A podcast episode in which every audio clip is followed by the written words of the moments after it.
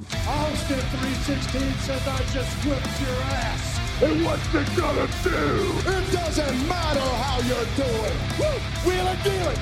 Limousine right. Jet flying. Can you dig it, dig it, sucker? Would you please shut the hell up? You don't know what hard times are, Daddy. The cream will rise to the top. Oh yeah. Oh yeah. Look at the human rumble. What up, what up? Welcome to episode 128 of Keep the Kayfabe. I'm Mike, sitting here with my boys, ready to talk some wrestling. I hope everybody had a great Memorial Day weekend. I know I did. It was really, really nice. Weather was beautiful. And uh, we had a great pay per view of AEW Double or Nothing taking place this past Sunday in Las Vegas. Last week we did our prediction show where we ran down the card and submitted our picks, and we're going to share the results with you tonight. But before we do, we got to introduce the boys real quick. He's down in Glendale. He likes to keep it regal. His name is Steve Grobschmidt. What up, Grabby? I think I'm cute. I know I'm sexy. Mm-hmm. I've got the looks Mhm. that drive the girls wild. I got the moves that really move them. I send chills up and down their spines. I'm just a sexy boy. Sexy boy. I'm not your boy toy. Stop. I'm not your boy toy. Boy toy. I'm just a sexy boy. Sexy boy. I'm not your boy toy. boy toy. Okay. Oh my God, Steve! That was like that could have been in a romance novel, to be quite honest. If you were the little- audio that- audio book uh, reader for Oh, books mm. on tape or something like that. You got, you, I think you got a future there, bro. I'm thinking about it. Don't It It's was a little risque though. do.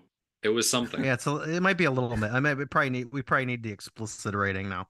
We're gonna switch up the order here since you already heard the man's voice. It's kind of cute that you guys had that little chemistry going on. He's down in Ohio. He's the man with the golden pipes. He is Gary Williams. What up, Gary? Needs allow me to introduce myself. They will been around for a long, long year.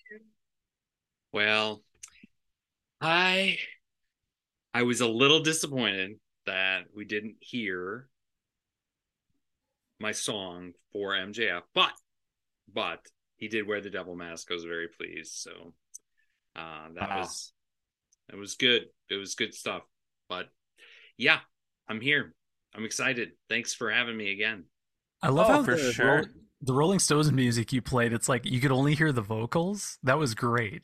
So they I was around when Jesus Christ had it going down the way. I personally kind of like the shitty audio quality. to the fire. Push his Okay. It's just going downhill in a hurry. I find it charming. No problem. He's not getting. Can we cut him off? Yeah. Go ahead, cut me off. Oh, cut you off.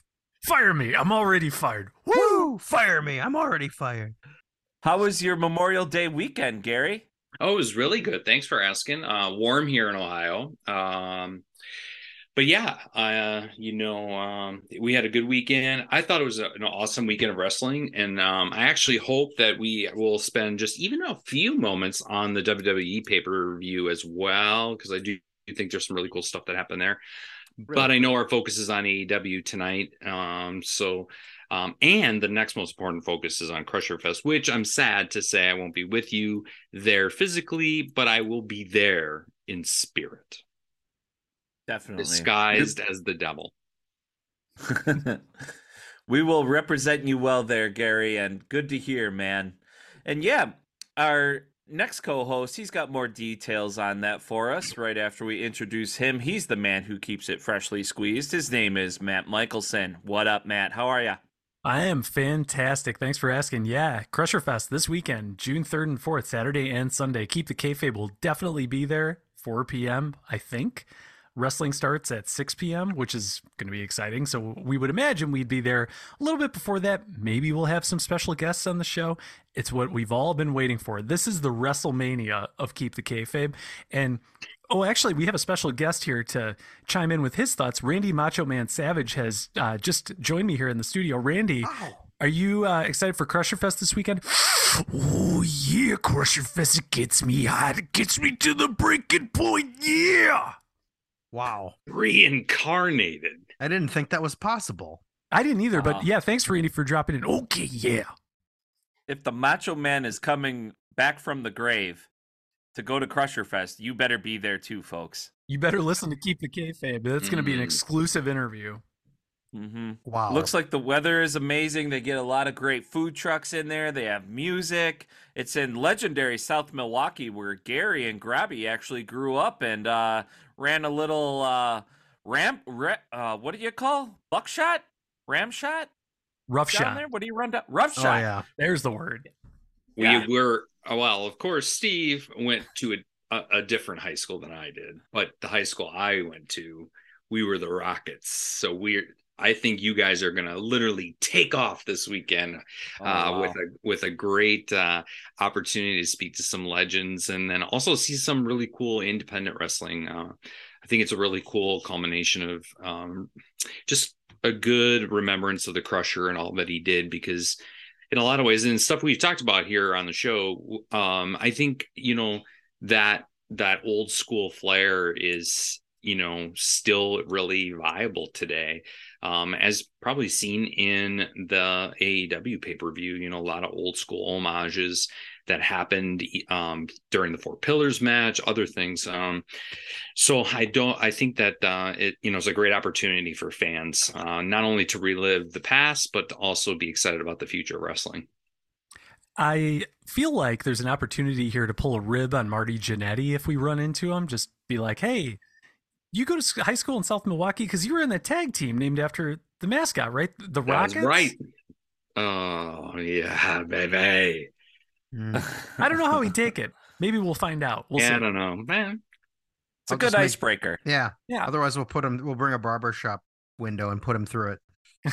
Yeah, yeah that would work too definitely. Or we could say we got a lot of money and he'll probably do anything we want. That's All very right. true. Well, speaking of money, Double or Nothing was happening in Las Vegas this past weekend, and that's AEW's huge pay per view. It was well attended, the crowd was hot, and uh, yeah, we got to run down a bunch of matches tonight here, guys. Uh, Charlie won't be joining us because he has an underwear modeling gig once again, but uh, Matt was actually in Las Vegas. Matt, did you see any AEW like T-shirts walking around on the strip, or that you bumped into people that were taking in a long weekend, got there a little early?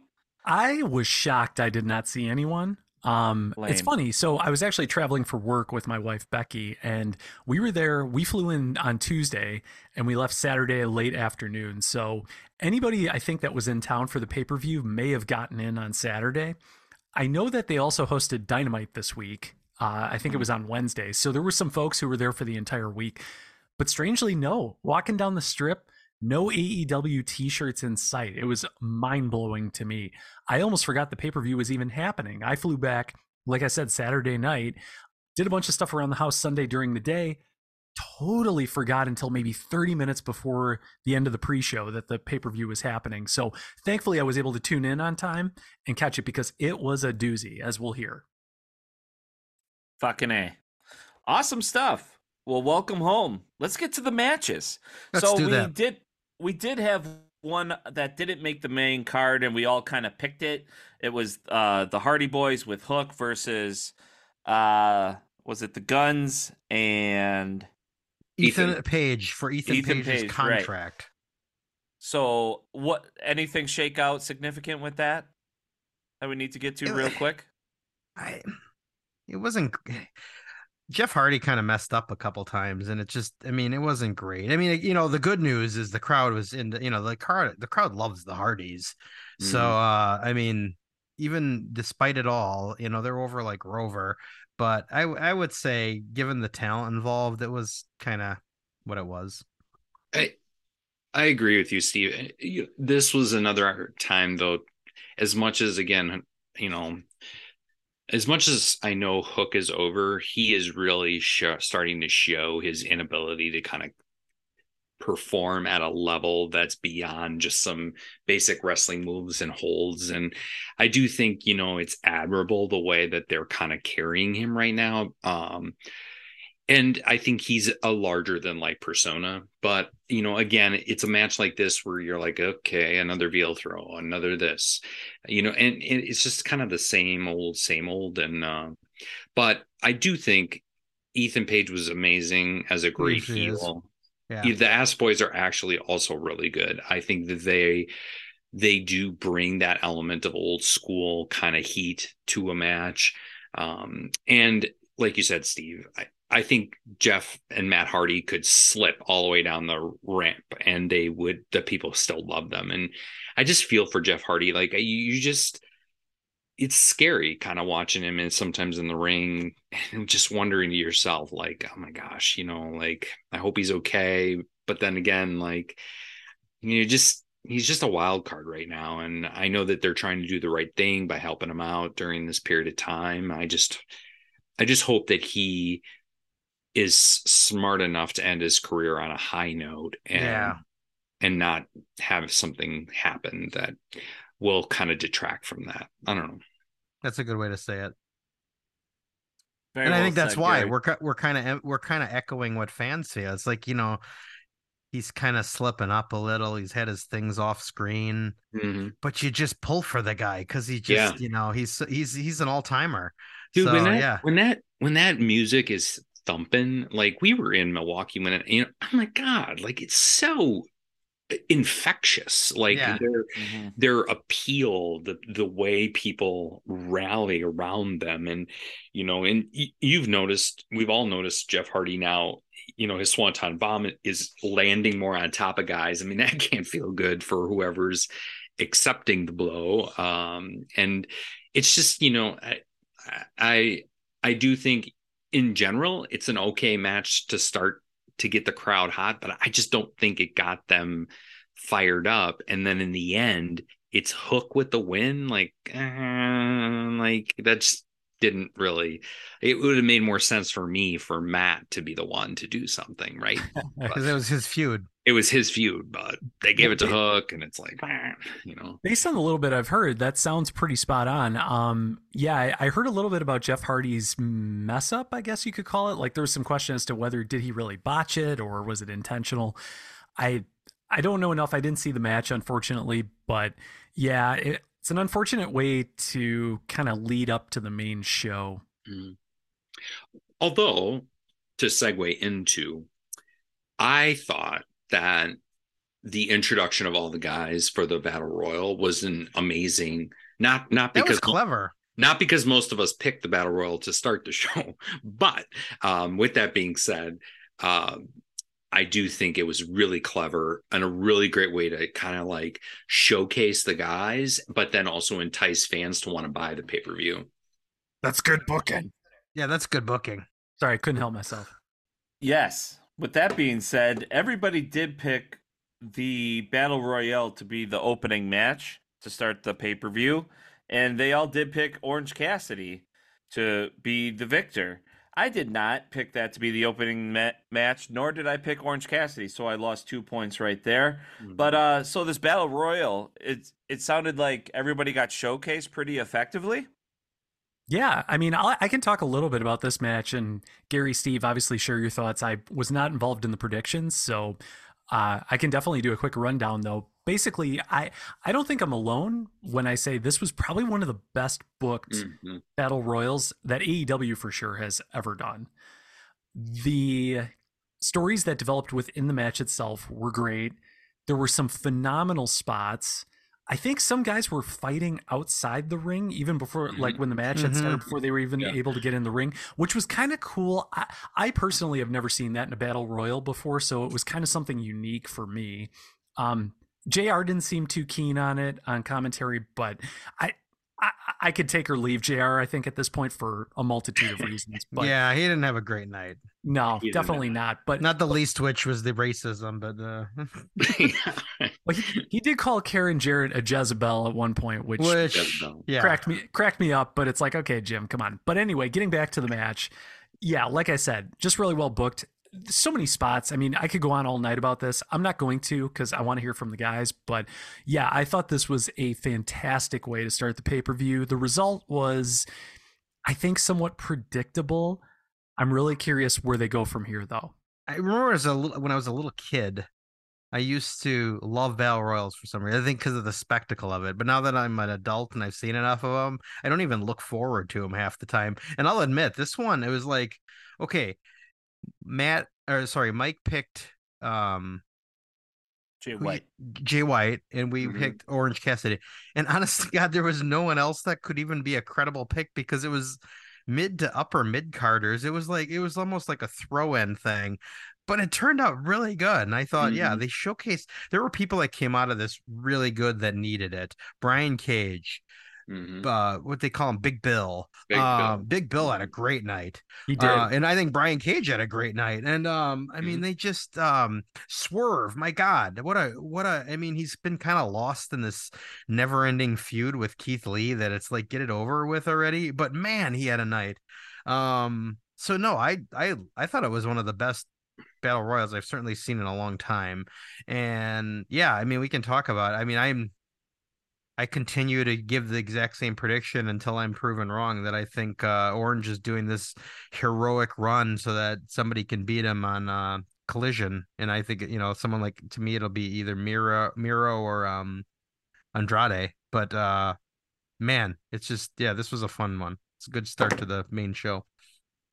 Yeah, you guys hit a lot on a lot of the things that are that really were critical in terms of its entertainment value and battle royals in of themselves have typically are fairly stale which is why you've got royal rumble formats you've got the casino battle royal format. I think that's probably why they tinkered with this format a little bit too because i think they know like it is what it is. So the fact that guys um, were all around the ring and then started brawling you know it, it was a little you know i guess maybe as an old school guy i was like come on man like get in the ring let's go. But then again like it was just another way for the the the match to uh, involve chaos and have guys going everywhere. But um, i loved um, what they did with big bill. I really um, i genuinely had a moment where i thought oh man this this could he's really come into his own um, in we- talk about this, but everybody's supposed to have their place in a wrestling organization, right? And I think Big Bill and Lee Moriarty represent kind of that. Um, it's not slapstick, but it's and it's not a comedy act, but they're they do kind of like they're they're just kind of that mid card bad heel tag team that gets enough in to make the to to to really um create good babyface interaction. And then all of a sudden you know the, uh, inevitably something always happens. I mean at house rules big bill went right through a uh, uh, a chair and then you know it, so a lot of those types of spots i think big bill is in the same situation here. He comes across so massive so strong and then you know he you know gets knocked out. I i also i think it would i think it would be remiss if we didn't point out the luchadors in this one as well. I mean the, the Mhm. chemistry that they showed um it was pretty amazing. Like it just shows further depth of the roster in comparison to what you might see on a WWE program which you know they use um Rey Mysterio and Dominik to some degree, but real luchadors, they really don't have that that type and really brilliant stuff. But in the end, yes, orange is what it is. I I we said this in the text thread. I don't have to like it. I can respect it. I'm I'm I'm just growing. My my Orange Cassidy time is coming to an end, or probably already has. But it is what it is, and I appreciate what what story they're trying to tell with him. Yeah. Good stuff. Happy to see Orange retain. I love him. Sounds like it was a great battle royale. So let's keep the great times rolling. Next up is Chris Jericho versus Adam Cole and beloved Sabu Baby. made a appearance with Adam Cole. Bye bye. You're right, Steve. Sorry, I always forget to add that, but you always do, which is great. All right, so we were split on this match. Me and Charlie actually picked Adam Cole to win, but Gary and Steve did not. So they both dropped a point there. Um, did Sabu get hurt? Because I did not watch this pay per view. Was there ever a risk or um, look like he did? How do you, know, you know, it's funny. Oh my god, I like it was one of those like when Arn walks down the ring and you're like, oh god, is he gonna like break his hip? Uh Sabu like kind of kept it safe, but then in a, you know, then all of a sudden they had tables set up and I forget, I think it was uh one of uh 2.0 or both were on these tables and he goes up to the top, no pause, looks like he starts falling, but then executes a flip and like lands on the on Yeah. the table. And it was like I went from like, oh shit, he's gonna die to like, wow, it goddamn if it didn't work. Yeah. like yeah. so I don't know if he planned it that way or just got lucky, but it was Yeah, like literally was like you're holding your breath. You're holding Yeah. your breath watching this dude come through the air. You're like, no. I don't think he plans a lot. No, Mm. it was pretty Except hilarious. To, so Yeah. to give a to give a couple thoughts on this match, um, and talk a little bit about some of the spots in it. Sabu was awesome, surprisingly, just like Steve said. There was quite a few spots between Jericho and Adam Cole in this match that I thought at least, and I'm I'm happy to debate this with you guys, but I feel like there was a lot of miscommunication throughout Mhm. the match, and you could really tell in some of the exchanges they had. Um, great example: Jericho goes for the Lionsault or the Mhm. whatever they call it now, off the middle rope. Adam Cole does his usual. I'm going to super kick this guy upside down in midair while he's doing this, but I don't feel like Jericho was ready for it, and he kind of did it sort of at the last second. It just looked bad. There was some other spots too that just I don't know. It was kind of the whole vibe of the match. Um, at one point, they handcuffed each other together with a chain, and it became like an impromptu chain match, as Jr. pointed out to everybody.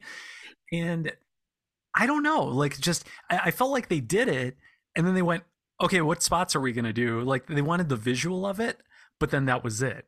And so that happens. The match ends because Adam Cole kicks too much ass, and they just, you know, had to call an unsanctioned match, which the crowd was not happy about. Uh, and I think we were talking a lot last night on the group thread. And uh, Steve, maybe it was you, but somebody kept pointing out that the crowd was just dead. And I have to believe this match did not help. If anything, it took a dead crowd made them completely silent because they had a pretty good time, I think, with the battle royal. Like, okay, yeah, let let's get this rolling. But then this match did them no favors. Um, one thing I called out to the group last night, and this is the last thing I'll say about the match because I want to hear your thoughts as well, is Jericho in multiple interviews has talked a lot about how Vince McMahon put him and Kevin Owens on at WrestleMania in second in the second spot, which completely killed their Festival of Friendship feud several years back.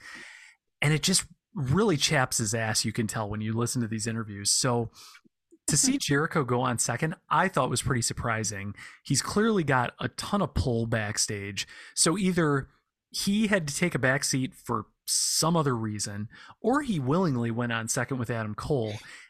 And just knowing how Jericho is when it comes to the second spot, I, I wonder if psychologically that had something to do with how this match went. But mm-hmm. regardless, not the best showing from either of these two. it was bad. Sorry. like I mean, I'm I'm I I I've gone. I go to. I've been in athletics all my life. Uh, last night watched the Heat Celtics, and the Celtics fans near the end of the game booed their team.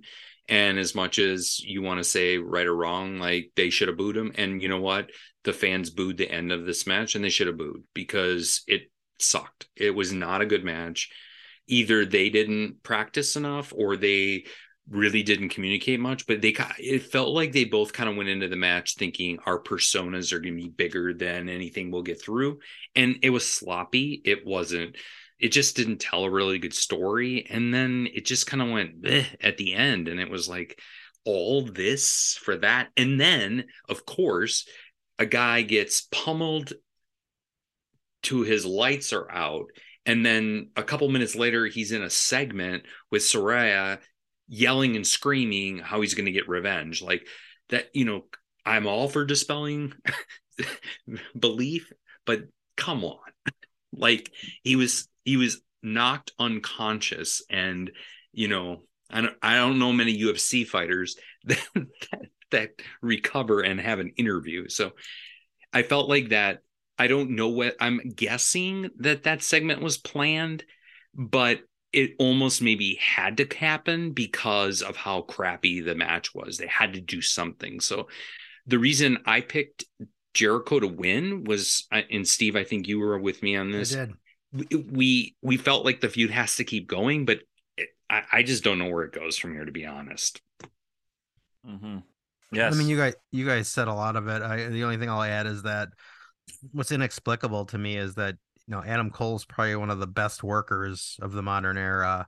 Chris Jericho's an all-time great, and even in his fifties, generally delivers every single time. Mhm.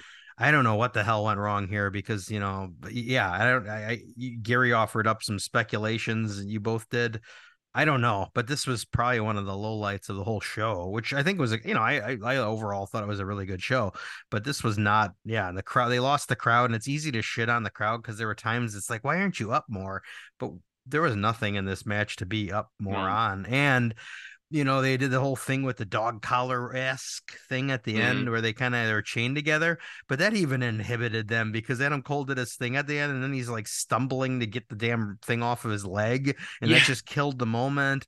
He, And yeah, I he couldn't get it wrapped around his leg. and I know it's just it was it it was was so sloppy. considering these two, this is not the match I would think we'd No. be sitting here after the fact saying it was kind of junk, but it it was junk. It was it was one of the worst matches on the show, if not the worst.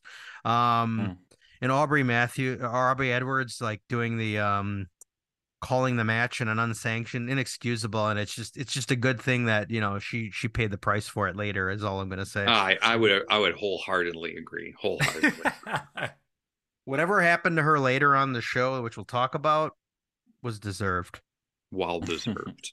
Yeah wow. But no, that's that's I echo what you guys said. Yeah, the internet really didn't like it. It was very low grade. Um, maybe glad I didn't see it because I do love both of those competitors, and glad Sabu's okay though. I mean, he got his money, and I think that's what's most important here, folks. So let's not stray away from that. Mike, I think that's that's the key. I love both characters a lot, and it Mhm. just felt like they they just didn't bring their very best, which is really unusual for them. I'm sure they did. I'm sure that you know, but in the end, right? Like that, you just I just had way higher expectations for the two of them and what they were trying to do with this program, and it almost felt like the beginning was just all thrown together, just which I will say throughout the card, it just felt like there was just a lot of people thrown in for a lot of reasons just to get them on the card, which kind of detracted to some degree. And I wonder if that Mhm. start of that match kind of detracted and then they tried to rally to create a story, but I just Yeah. just didn't work for me. And I mean, with all the competitors in the battle royale, plus all these Yeah. extra pieces, it's kind of like, yeah, give us something to focus on for real. And then they kept it going in the next match, which was FTR um, going up against Jay Lethal and Jeff Jarrett with Mark Briscoe as the referee. So a lot of moving parts here. Um, the internet didn't quite like this one either, though. Was it Nuts. kind of a bummer, or like what happened here? I thought it was great. Yeah. But we're biased. You know, at least Gary and I are biased. Anything Jeff Jarrett's involved. I thought this match was outstanding. I loved it. Yeah, I- if if I'm I, I can predict what Matt's gonna think because this is this is the very definition of old school, new school a psychology of a match because the Jarrett that camp is Memphis wrestling, which is crazy, over the top, crazy shit happening everywhere. And he it followed that pattern. And I again, like Steve, loved it. Ma- Matt, I know I'm sure you were like, what the hell? No, it, I wasn't like, what the hell? I think the actual wrestling in this match was fine. I would, Mhm. I would say. Um, there was nothing specific on it. I honestly remember about it.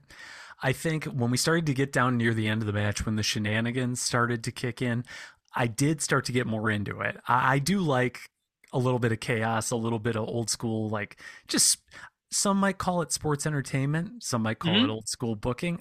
It's somewhere in between. I don't know. But not to steal anyone else's thunder, because I do want to talk a little bit about the shenanigans. If you missed the match, go back and watch it. If you didn't miss it, you already know what's coming.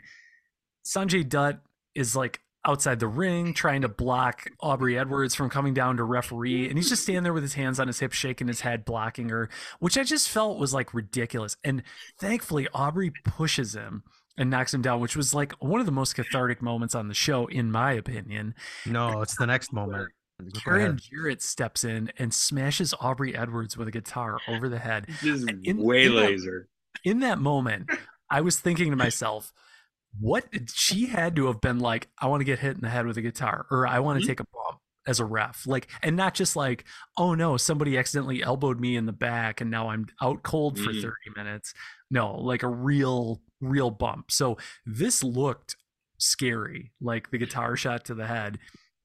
But overall, I thought the shenanigans really helped the match. It was good. FTR, you know, retains and life goes on.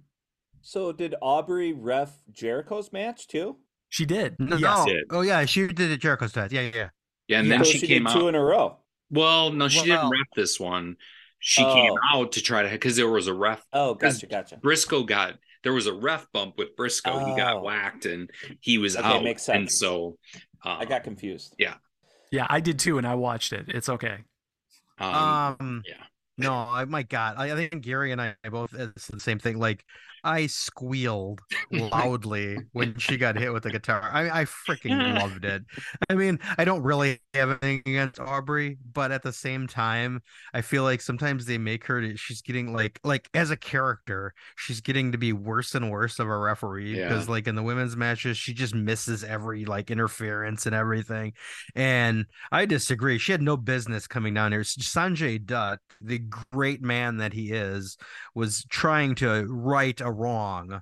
And luckily Karen put the uh, you know the, the cherry on the sundae. I think what was also funny was like Jim Ross seemed like he was legit getting pissed at Sanjay Dutt Oh. like yelling at him. But I don't know. I, I assume he wasn't really mad, but it was hilarious. So he just started yelling at him, and it was I don't know, that cracked me up. Yeah, this was this was the height of of where I was either JR is either drunk or stoned right now because he was randomly just screaming at Sanjay Dutt during the match. But uh, but here's the thing though. Just think about this for just a second though. We only got introduced to Karen Jarrett as as an AEW community. We only got introduced to her within the last week. And on the way down on the way down to the ring, she went after a fan, and the heat just grew from there. Now, this is a per, this is a this is a performer who has not been on television very much, at, if at much in her career. But I mean, um, you guys, just the the the depth of which they can generate heat is just so amazing. Sanjay, and I know Sanjay for whatever Sanjay, he's the same way. He makes he's kind of like the Jimmy Hart of today. Like he just gets under your skin and you just want to be like, oh, look at somebody's. But it's just A little Sanjay. weasel. I- Yeah. I just you got I just too. love the character. I love what they're doing with that. They again they've got their place. Like that this is they're the mid-card gu- guys that are bringing bringing heat, bringing getting people over um and and you know FTR didn't have to, you know thinking about all the FTR matches that they've had, this one was probably the least pro wrestling esque match. But to be honest, like I wonder to some extent if they too, you know, are like, oh, this is kind of nice not to have to take a bunch of spots and be in a bunch of spots and do their thing. Like, I mean, they they kind of just got to be almost like almost like in the back seat of the car, just letting those guys drive. I mean, I'll bet you to a lot of degree there's just such a depth of respect with all of them um, that I think I'm sure they had a blast. I, I would imagine. I know people. I hope so. I, I think people were really down on the match because they're like, "Oh, you've got these guys, you're the best wrestlers, and you guys." There was a there was a story being told, and and that and it was one of the one of the few stories that truly, from the beginning to the end, you could kind of see the closure to the story. Uh, and I don't know. Again, I loved I love old Memphis wrestling. I love the psychology behind it. So I mean, like, but when she whacked when Karen Jarrett whacked Aubrey with that, there's no chance there was anyone on this podcast or in the universe that knew that was coming. Because when that happened, it came out of nowhere, and it was like the you could just feel the whole thing, the whole. It was like, and then all the well, and for once, and for once, the AEW cameramen didn't ruin something. Oh, thank God! Yes, thank God. You're so right. They're so still so bad at times, but yeah, um, I don't. I for what it for for its purposes, it was a perfect mid card, you know, p- mid card match for for me. Yeah, and it was for us too. We were perfect on that round of picks. We all picked FTR to win, so we all uh, picked up a point there. Yay for us. To move along here, we go to the ladder match for the TNT Championship. It was Wardlow and Christian Cage facing off for the TNT Championship. So I knew it would bite me in the ass. I picked Christian. Steve picked Christian. Charlie picked Christian. I went against my guy Wardlow. The only guy that did pick it was our boy Gary here. I'm glad Wardlow got his proper representation and love. So Gary, yeah, what did you think of this match? Were you happy to see Michael Wardlow retain, and how was the match? Uh, well, I didn't I didn't like it either. Got a huge pop because of that swanton bomb off the off the ladder, but it was because of a spot, not because of him. And I think that was something the guys in what culture talked about, which is he's not over. And that's the sad part. Like his character, his persona, like yeah. he needed Christian, who's again an brilliant heel. He needed Christian in that match to make it something. And he's not over and it sucks. And i and i don't even know at this point what's next for him other than i wonder to some extent if he needs a reboot because he's just not over. Oh, we're not working hard enough. I mean if i'm not picking him in this match i yeah, exactly. Wardlow against my yeah, and, and, that you, should be the sign of his status. If i don't pick the motherfucker then he's in trouble. Yeah. And, exactly. uh, i don't know it just it was hard. It was hard to watch because he's as much as so you okay, Steve, you brought Brian Cage. I think Brian Cage in that match 10 times better than what we just saw at Wardlow. I'm sorry. Yeah. No, I, think, I agree. I think the stuff that Brian Cage is doing is as or more athletic as a big man. Um mm. and and it you know, and then the whole arm biting Luchasaurus oh, thumb and hell. just like I was like, what in the heck is going on right now? It's just all of. So you go from Matt, you go from this the crazy Memphis kind of antics, and then you go to that, and it's like, but that just doesn't make any sense. And it just just didn't work for me. I mean, I'm glad I picked it right, only because I think if they had sadly given it to Christian Wardlow would be dead. But if if anyone was being honest with themselves and is a booker or somebody making decisions at AEW and listen to the crowd, watch that match, they had to walk away being like, we got to do something because this isn't going to work anymore. I have to agree 100%. One other spot in this match that stuck out to me that we didn't touch on was there was a moment where Wardlow jumped, I think it was from the turnbuckle, mm. and landed on a ladder in the ring and it torqued the ladder and twisted it. And then he and Christian kind of both went down, which fine, whatever. I mean, things happen. But then he was he's alone in the ring he goes to climb for the belt and he grabs the twisted ladder and you can hear the crowd as he's grabbing the crappy ladder. The crowd is like basically telling him no don't use that ladder go for the other one and yeah. everybody yes. in the crowd and he's just flat out ignoring everybody so he comes off looking like an idiot and mm-hmm. he gets so frustrated you can tell when he can't climb this ladder and he just tries to do it anyway he kind of chucks it away and you could tell the crowd just kind of threw their arms up like jesus what is happening here yeah. it, it was almost kind of embarrassing to watch and you know the the swanton bomb off the top of the ladder on the outside that is always cool. That's always going to get a pop, especially when it's a guy the size of Wardlow. That was something unique. But kind of like you said in the beginning, Gary, Wardlow's unfortunately he's not over as nearly as much as he used to be, if mm-hmm. anything. So I really hope AEW takes a step back and figures out what they want to do with this guy. I think there's going to be some big changes coming in AEW here in the near term because if you think about Wembley, they got to do some big stuff to sell tickets Mhm. for that show. And if they're ever going to go back there or make it work the way they're hoping it will, they're going to have to have some big matches. And this is not one of them. Totally. Yeah, I know. I mean, you guys said it all. Um, the only things I yeah I would add is that I don't know. I don't know how the hell they've done wrong by Wardlow. I mean, like when you look, I mean, I think I said, and I know some of you probably did as well, when he was f- doing the build up while still under Mhm. MJF. Some of the to me the best storyline writing in AEW is patient, long term, Mhm. and it was like that dude you can't miss with him and then pretty much everything that's happened since then they they haven't done right by him and part of it's him i mean he's not i mean i hate to you know charlie has a point where he just doesn't have the charisma and i think maybe it was a mistake to make him a good guy i mean i know people like him Mm. but it's like he's just boring and putting arn i'm sorry i'm a big arn fan but it's not working arn is like kind of a shadow of his former self I mean, I said to you guys, like when he was sitting there getting grabbed by uh what was it, Luchasaurus, I even said out loud, like, what's he got in his mouth? Because he Yeah. looked like he was like I, I actually thought he was gonna spray mist in his eye as some homage to Great Muta. But no, it was a blood packet because he decided to try to bite off uh Luchasaurus's claw or finger, whatever a dinosaur has. It was stupid. It was weird. It's like, yeah, not even stupid. It was like, what the hell are the what is he doing? Like the uh like uh Mike Tyson thing or like I don't know. It was Uh, very yeah. weird. And one one swanton can't I mean it was all Yeah. Wardlow had going for him. And I mean hell that's that's the Shane McMahon thing. Just you know, it's just all about one spot. It's thing and it's Mhm. just meh.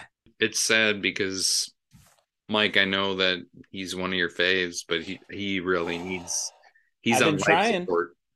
I've been trying. I've been singing his I've been singing his praises for 3 years and if people I mean the nice thing is he might come on our show if he is falling this far.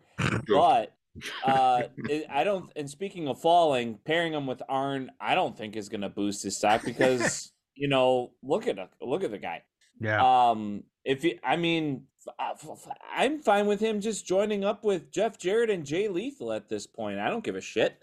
Give him something good, and I thought him with Christian might have been great. Um, and that's what I mean. I'd rather see him lose the title Mhm. in a really, really good match than to win. And it sounded like he was fucking up in this match, so did not help his case. So that's unfortunate. But I hope I hope Matt's you, right. I hope I hope with Collision and with the Wembley show and all that and these promises of a new AEW in June, I hope they figure out some ways to kind of inject some life into someone like him. Yeah, we'll see. Yeah, but it worked out for Gary. He swept that. So Gary is playing the game correctly. Not only did he get the honor of going last, but he swooped in at a very pivotal point, which is great. Uh, Steve played the game very good on this match too. He effectively used his kick out after hearing all of our um, input about this match. AEW World Women's Championship, Jamie Hayter versus Toni Storm. Uh, Jamie Hayter dropped the belt, and I was looking at the notes, and it looked like it only lasted like four minutes or something like that. Is Yeah, that The match itself. Yeah, Yeah. there was a beatdown. I mean, uh, the big the big thing here is that Jamie Hayter's legitimately injured, and obviously in hindsight or in foresight, depending on what you read, they So were they just trying to get the belt off of her. Yeah, They had more they- time, but they rang the bell, and it only lasted four minutes. Is yeah, yeah, like. because they just Okay. had like this just beat down before the match where she was getting beat down by the whole outcast group, and then she's Mhm. still you know like the you know like the heroic but stupid uh, face that like just got the shit kicked out of him, but no, I can continue with the match even though she was like beat the hell, but Got it. no, yeah, but th- they did all that just to switch the title. I hear that. Would would anyone ever find what they did acceptable for the men's world championship? You know, I heard the what culture guys say the exact same thing, and the short answer is no. It, it's definitely treated as like a undercard belt, even at its highest peak. The thing I thought about when we saw this match is we've seen Toni Storm versus Jamie Hayter before. When Jamie Mhm. Hayter first won the belt off of her, that was probably my favorite AEW women's match ever. Mhm. It it was so hard hitting. It felt important. I think that's the best compliment I can give it. This match, I mean, this this could have been on for the TBS title on Dynamite, and it would have been like, okay, whatever, what's next? Mm. Hmm. Yeah, Yeah. and I I understand. I mean, it, the match itself couldn't have probably been good because Jamie Hayter's beat up, but I still think the way they went about it was just really kind of clumsy and too much. yeah they i mean in the end right like and i think i read this in a couple places but lots of people had a lot of respect for jamie Hayter for even showing up that night and Right. in the ring and doing what she did but it would have been way better served had she just took the pin or submission right away the, the whole like i'm gonna battle back a little bit but then you know i would have just i mean honestly it would have been e- way more impactful for her to have the pre pre match beatdown, come in the match, say yes I can go, and then get just wa- waylaid and be done. Like in a lot of ways, that to me would have been more realistic of a look of way you did, it, and I think would have been better than what they did, which they tried to like give her a chance to make a comeback, but it really wasn't. Uh, I wish wasn't done great. I just don't think it was done very well. I think the Gotcha. other one last thing on this is like it, it- to me is just one of my frustrations with AEW women's wrestling is that I mean first of all they have a great roster. Like I I stand by my belief for some time now that I feel like the women's roster in AEW is better than WWE's. I, I think they have more talent top to bottom than a WWE does. However, they do the same damn storyline every time. Okay, when Britt Baker was a champ, she had her entourage come out, interfere in every single match, and the f- baby faces were too stupid to have anybody come down with them. Jade Jade Cargill for the longest time, same thing. She had her buddies come out. It's just, it's like that's the only thing they can do with a woman with a heel woman is she comes out with two, three people, and the face is stupid and comes out by themselves. It, and I don't know. It's I mean, it's like, come on, you you're paying people to write this division. You come up with something. Well, so far, I think every match on the card, with the exception of the Battle Royal, which was kind of set up to be chaotic, there's been a run in or um, a, Yeah, a, something going on in every one of the matches, which to in some cases proved to be good, and in other cases, it's like, wow, this is just there's just a lot going on, and um, and to some degree, maybe moving away from what makes them really good, and that's some of the wrestling.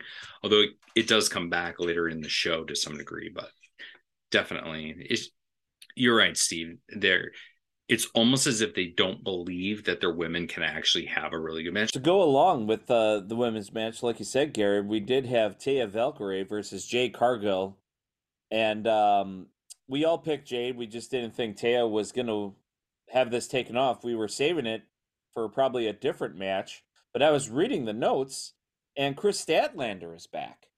Oh, what yeah. happened here? This was probably my favorite moment on the whole pay per view Hmm. because Steve and I, I don't think it's any secret to the longtime listeners, we're both big fans of Kris Statlander. And she's been out with an injury for, God, it feels like forever, well over a year at this point. And there's been rumors, like even back when Jade was like wrestling for 30 and 0, there was rumors that Kris Statlander was going to be the one to take it off of her. And she was still gone at the time.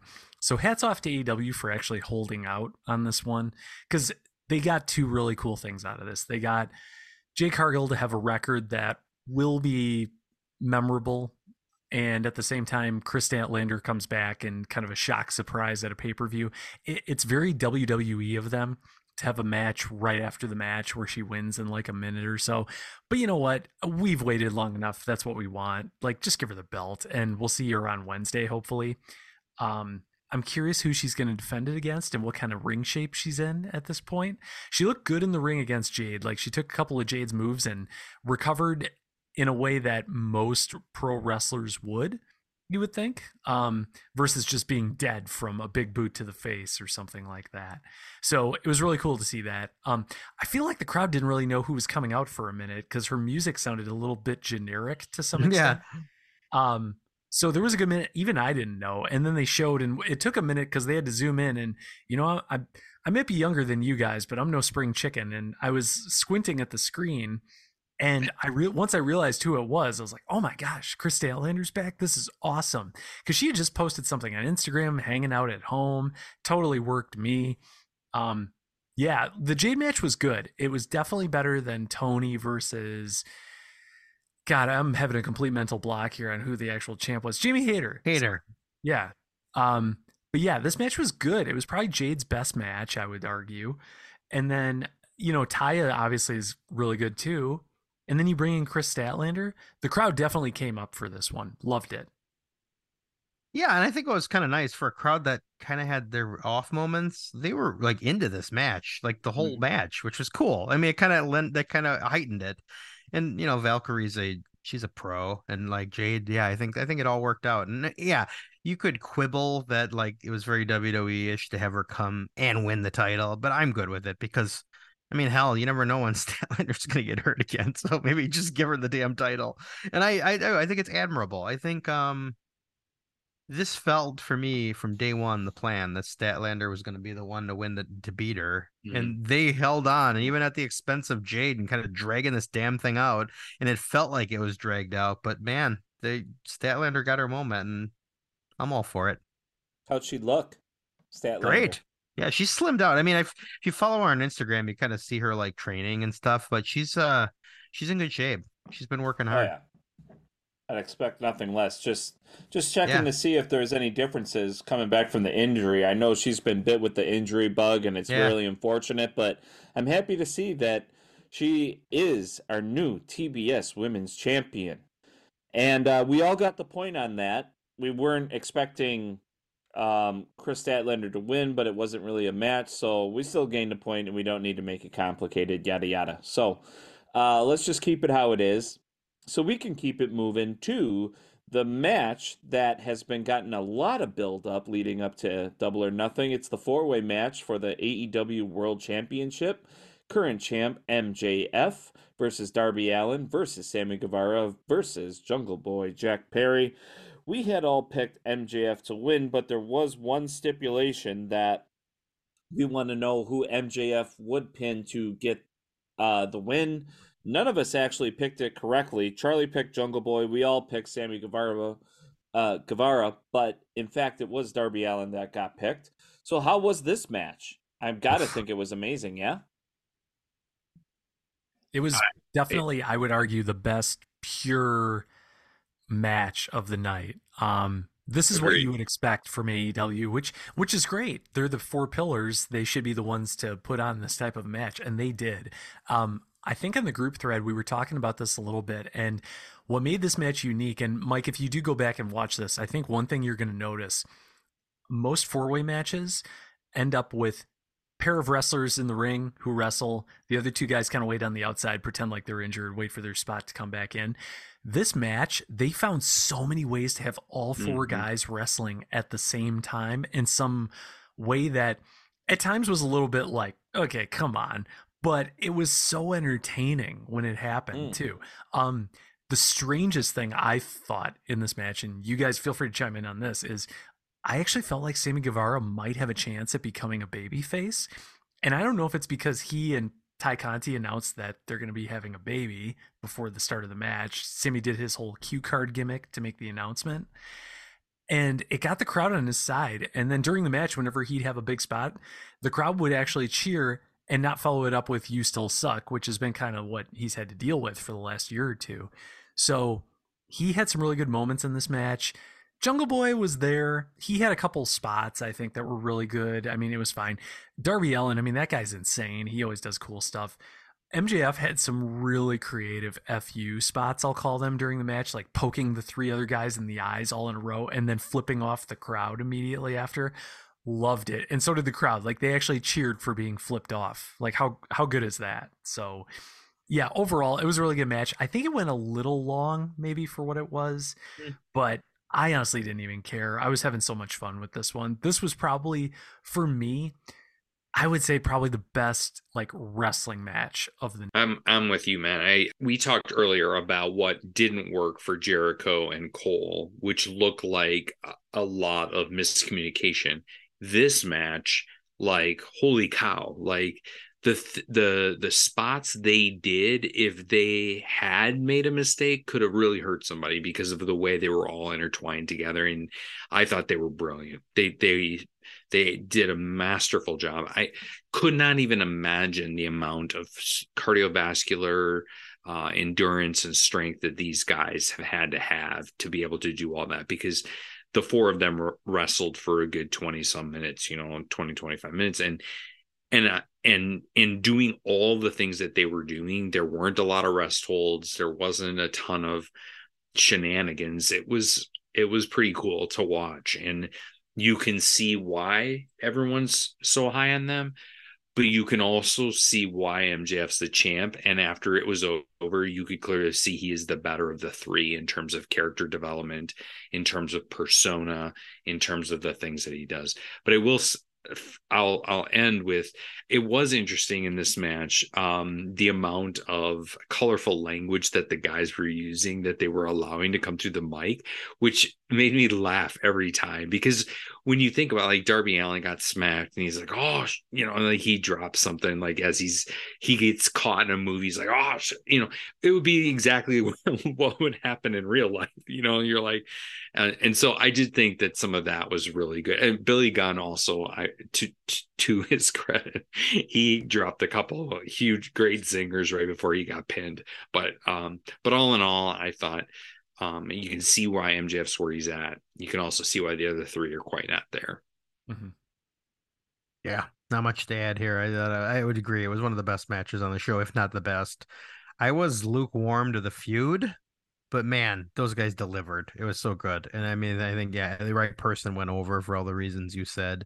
But uh yeah, no, I agree though. Sammy like almost approached respect from the crowd, which they could do something with. I mean, and hell, make real life part of it. Maybe about to be a dad, he starts having a conscience and he starts breaking away from JAS. They could, with very careful writing, make it work. But man, um, yeah, I guess that's all I can say on that because I never thought we'd be there. awesome. Yeah, I'm happy to see MJF retain. I never, you know, he's must see TV in my opinion. Anytime he's on, you focus in, and I love that he's got the gold around his waist. So we got to get to the last match on the card here. It was Anarchy in the arena. It was the Elite versus the Blackpool Combat Club. We had all picked the Elite to win, except for one man, Gary Williams. He liked to pick uh, Blackpool Combat Club in this for reasons that you'll have to check out on the prediction show. Um, but I'm reading the reviews of this, and it sounds like it was kind of close to like a death match style, because Anarchy in the Arena it's kind of more, more, uh, you know, fun, a little creative, a little quirky in in moments, but it sounded pretty brutal. What happened here, Matt? I know you're a big death match guy. I'm a huge death match guy. I wouldn't. I don't know. I wouldn't say this match went to those lengths. There was definitely some crazy spots in this. I almost I feel bad saying it, but I feel like I've been desensitized to a lot of this stuff because of AEW. Like for example, there was a great spot would have been great 2 years ago for sure, but there was a spot where Kenny Omega, Jon Moxley are up near the stage fighting, and there's the double or nothing poker chip prop set up on the floor somewhere. They knock it over, and it's revealed that the backside of the poker chip has barbed wire all over it. So they start suplexing each other onto the barbed wire on the floor you know, two years ago, I would have been like, this is the most insane thing I've ever seen. Now I'm like, oh, yeah, they did that on Dynamite multiple times. So I, yeah, like I said, I don't really know. The one cool thing I think they did differently about this match versus the original Anarchy in the Arena, well, number one, Bryan Danielson did not get injured. So that's good. Number two, there was a live band playing Wild Thing when the Blackpool Combat Club came out. And the Young Bucks, partway through the match, I think they played the song like three times in a row. I think so. Yeah. The Young Bucks got sick of it. They go up, super kick the singer, both at the same time in the face, and then the band stops playing. So we did get an end to the music, which I thought was great. You kind of you could go either way. The match could play the or excuse me, the music could play the whole time. Some people like that. I think it would be a little bit too much. You kind of get the best of both worlds with this. So I thought that was really interesting you know, there were so many crazy spots. The only other spot that really sticks out in my mind was uh, Claudio Castagnoli pile driving one of the Young Bucks in the bed of a pickup truck outside the arena. Just, I don't know, crazy stuff, right? Fighting in the concession area, I always love that because I dream of being at a show where I'm out getting a beer or grabbing my wife something to eat, and all of a sudden, you know, here comes Chris Jericho like through a table. I'd be like, oh, this is crazy. So overall, I thought it was a lot of fun.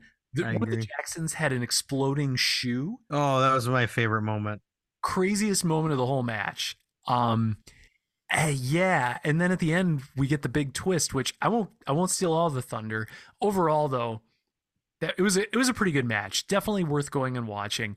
It was really long, I thought. Um almost too long to some extent. But the ending definitely made it worth it, which I'll let Steve or Gary get into.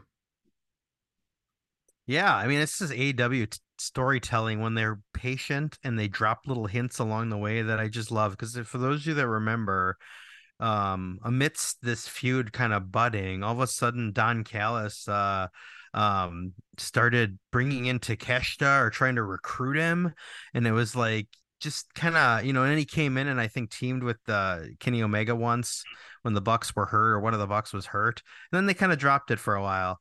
And then Don Callis did his heinous heel turn, or I guess double heel turn, because he was a you know he was never a good guy.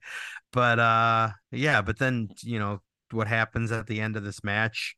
Kenny's kind of taking charge, and a masked man comes in, and it's Takeshita, and he turns and turns heel. You know this kind of beloved character, like he's young, but the fans have been really behind him. So it was a surprise turn, but yet they've been dropping these seeds that Callis has been working his evil, sinister magic on him all this time. And now I don't know. But the other thing that's interesting is this whole time that Don Callis has been involved, they have not overtly said he's part of the Blackpool Combat Club. And yesterday, or sorry, a couple days ago, the uh, interactions were very separate. So it's like he's got Takeshita, but are they part of the Blackpool Combat Club? It's not clear. So I don't know. It's like these stories within stories. It's pretty damn fun. a couple things to add. One, um, I thought it was really cool that they allowed Wheeler Yuta to get the final pin. Uh, Yes. just further trying to cement him. So, um, you think about the four pillars match before that one, and then in the main event, like the main event, Wheeler Yuta gets the pin over Kenny Omega. If they're they're really trying hard with him, I think I think it has a chance to work. Yuta's a terror. I I don't think his promos are very good, so that's a struggle for him. But I do think that there's really something to be said about that. And then the other thing that I, I wanted to bring up is, and I I'm not sure some of you maybe are aware or not aware of the media scrum that happens after AEW shows. I think WWE's kind of taken it on. The- first and the last interviews were awesome. The first one was with MJF, and he balances kayfabe with realism, and he, he just kind of like goes back and forth. You can't tell. Uh, you can't tell. I mean, he calls a reporter diabetic fat guy in the in the media scrum. So I mean, like he's in character, but then all of a sudden, next thing you know, he'll he'll jump out of character.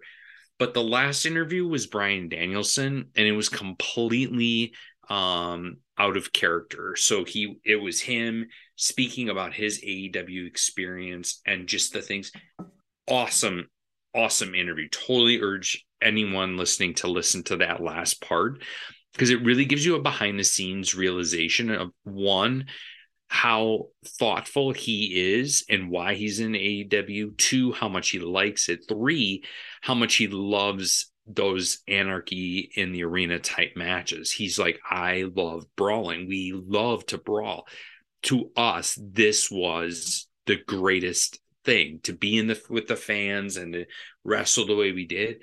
Um, and then he also talks about his relationship with Daniel Garcia, Wheeler Yuta, like just his ability to start to bring some of these guys on. So, um, but really good end to the show. Um, I, I'm, I stand by my pick, which I did get correct, which was I don't think in any way, shape, or form Kenny Omega and those guys. I, you give them all the credit in the world, their ability to put out put over talent. You can say anything about their egos, say anything about this. Omega wins pretty much most of the time. Hangman, yeah, give or take. The, the Young Bucks sometimes, but they put over a lot of guys, and I and nothing impacts their like Teflon. So cool end to the show. Nice. Yeah. Well, maybe we should wrap up the records, but um what were your what would be your overall grade for this AEW double or nothing, mm-hmm. fellas? I think I'd give this one a B minus. I I think I don't want to give it a C. I'm on the verge of a C plus, somewhere between that and a B minus. I AEW could do a lot better. I think we talked about it being a fun show, and it was. I think when you start to actually pick apart the matches, uh, there's so many holes in all of them. I mean, you know, we we gave a million examples tonight. Hopefully, over the next couple months, Tony Khan talking about the new AEW. Hopefully, that all pays off. Um, you know, I I would love to get that feeling back that we had in 2019, even 2021, 2022. But I guess we'll just have to wait and see. So yeah, overall, I'm going to give it a B minus. It could definitely be a lot better. I think most matches could have been a lot better. Thankfully, they ended on a high note, which you know kind of left a you know positive frame in my mind, I guess. But yeah, I'll probably never watch this again. I'd give it a BB plus. I think only because I'm waiting the last two matches plus the battle royal and stuff. I mean, Matt brought up a very good point. I think we've gotten used to a very high standard, even when the builds haven't been outstanding. AEW's always delivered on pay per views. Mm. This is the first one that felt like it didn't fully deliver. So it's like you got to hold them to that standard. It's like you know, when you've set the excellence up here and you get down here, it's worth noting. But was I entertained? Yes. Did I enjoy it? Yes. I'm a, I'm, a, I'm an AEW mark, and I'm I, I don't because I don't watch WWE or anything else. It's like I'm invested. I want them to do well.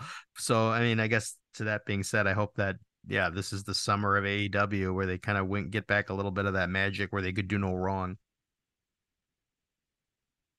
C plus for me. Um, maybe because I've always been a tough grader, but um, I to me the the good was really good and the bad was really bad and it just was too dichotomous in some ways for me um, for for for me to give it a better grade than that again though mm. i was very entertained and i really enjoyed many of this show but many matches on the show but there were so many where i was like what are we doing? What is going on here? And I, I we joked about it but the jr thing also just kind of irritated me to be honest the whole first half of the show.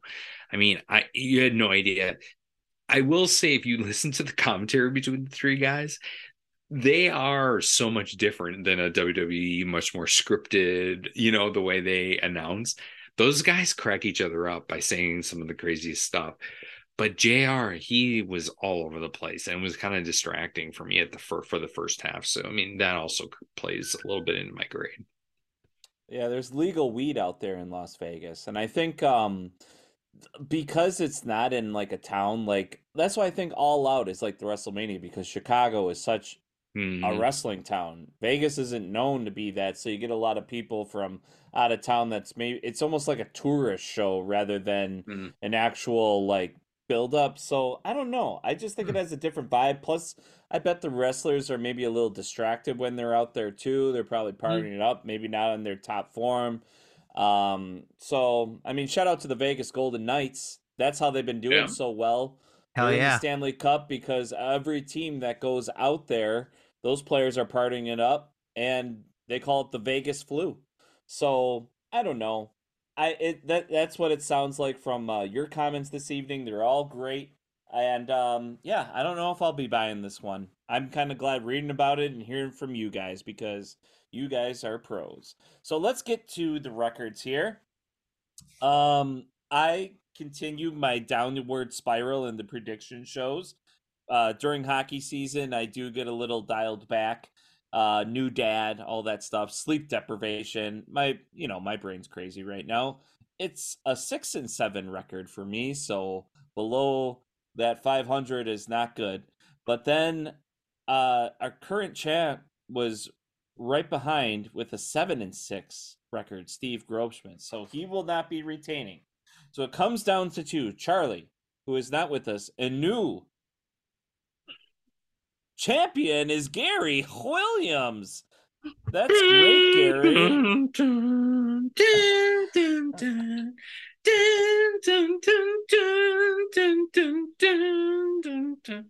Wow, coming in strong. Definitely Thanks. a heel champion. Yeah, definitely. I, I Yeah. just this is the fall of uh keep the kayfabe. Let me tell you something, brother. Oh boy. Oh boy. He's not a humble first time champion, that's for sure. But uh congratulations, Gary. You're you did play the game very well. You got to pick last. You swooped in when we all picked one thing and were the only man to do it, and that's how you got that 9 and 4 record over Charlie who had an 8 and 5 record. So really it was that Blackpool Combat Club pick Mhm. and the Michael Wardlow pick that really got it done for you. So congratulations. Anything to say for the people out there listening? I just want to thank all the little people, especially Steve, for his uh, consistent mediocrity. Even though he was winning before, truly, to be honest, he uses more kickouts than anyone else. And so, I, you know, not not to bring it bring it up or anything, but you kicked out and no one else did. So Like I said, They booked it wrong. epic heel promo from Gary. The only thing that was missing was a each and every one of you people. But you know what? I'll take it. They booked it wrong. All you, all you booked it wrong. Wisconsinites. I'm looking out at this crowd right now, and all I see is a bunch of cheeseheads. They yeah, man.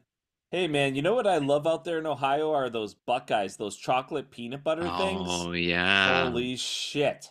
yeah. I uh, I get those gifted to me every once in a while, and I literally eat the whole, whatever it is, the whole tin, every single time. So Well, uh, next time I'm back for work, I'll make a special trip up to the to the MKE and uh, bring y'all some, and we can have a couple Holy diet fuck. Pepsis and talk some wrestling. oh man, that would Well, be enjoy incredible. Crusher Fest. Uh, I I'm sad I won't be there, but I think you guys are going to do an amazing job at it, and I hope you enjoy that um, experience, and I hope the fans do as well. Thanks. I think Yeah. we will do an amazing job too. Um, I can't help. You know, speaking of, you know, we, we got to find inside of us to to do a great job, and also what you said about the Vegas. I'm just one like the Golden Knights. I'm wondering, uh, Mike, what do you think that X factor is that like helped them get to the Stanley Cup second time in six years, That as helped well as uh, yeah, That helped me win, and you and maybe maybe help Gary Luck into a King Booker. Yeah. What do you what do you think? Well, lots of times, um, you have to do certain things, be a certain way, be a certain character to reach the stardom, uh, highest uh, precipice of championship. And it's something that we like to preach and yell from the mountaintops for all to hear because we want all of you to go forward, to stay humble, to stay hungry, and to stay hard. Oh, Triple H. Woo!